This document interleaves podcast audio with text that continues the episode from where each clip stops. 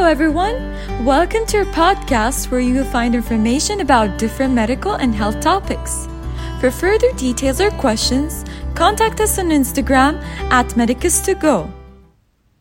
Today, our topic is about anxiety.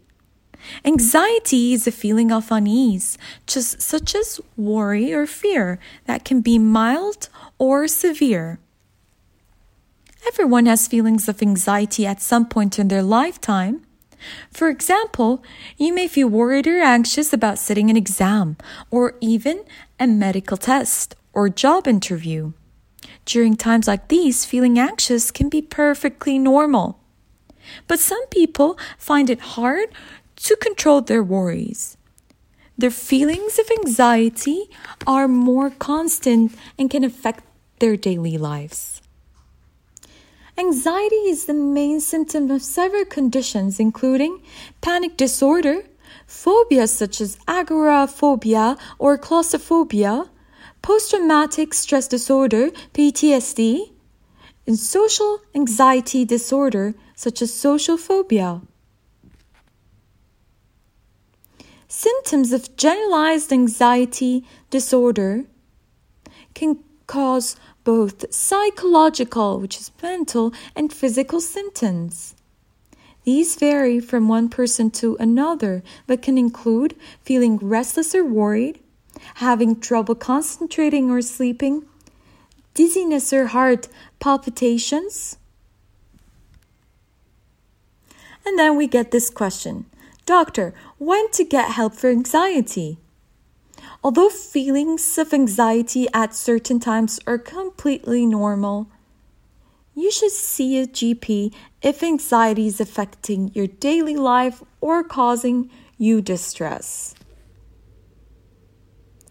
But then, what really causes generalized anxiety disorder? What is it? So, the answer is that the exact cause of GAD is not fully understood, although it's likely that a combination of several factors plays a role.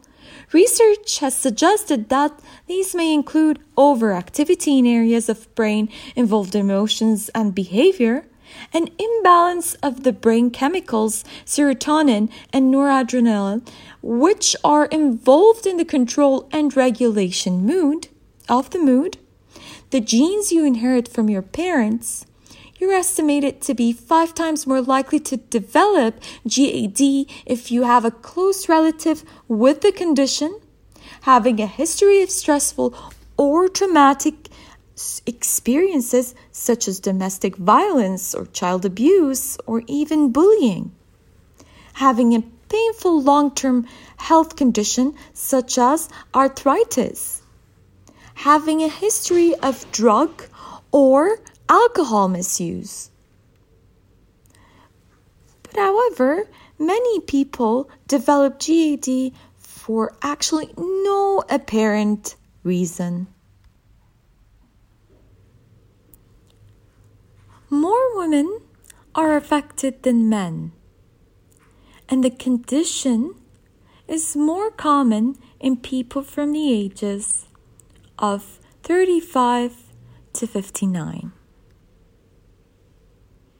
GAD can have a significant effect on your daily life, but several different treat- treatments are available that can ease your symptoms. These include psychological ther- therapies. You can get psychological therapies like cognitive behavioral behavior therapy, CBT. You do not need a referral from a GP and you can refer yourself for psychological therapy service in your area. Medicine, such as type of antidepressant. With treatment, many people are able to control their anxiety levels, but some treatments may need to be continued for a long time, and there may be periods when your symptoms worsen. And then at the end of our podcast, we let's talk more about some self-help or for generalized anxiety disorder. There are many things you can do yourself at home to help reduce your anxiety. You can go on a self help course. You can exercise regularly. You should stop smoking. And cut down on the amount of alcohol and caffeine you drink. This was all for today's podcast.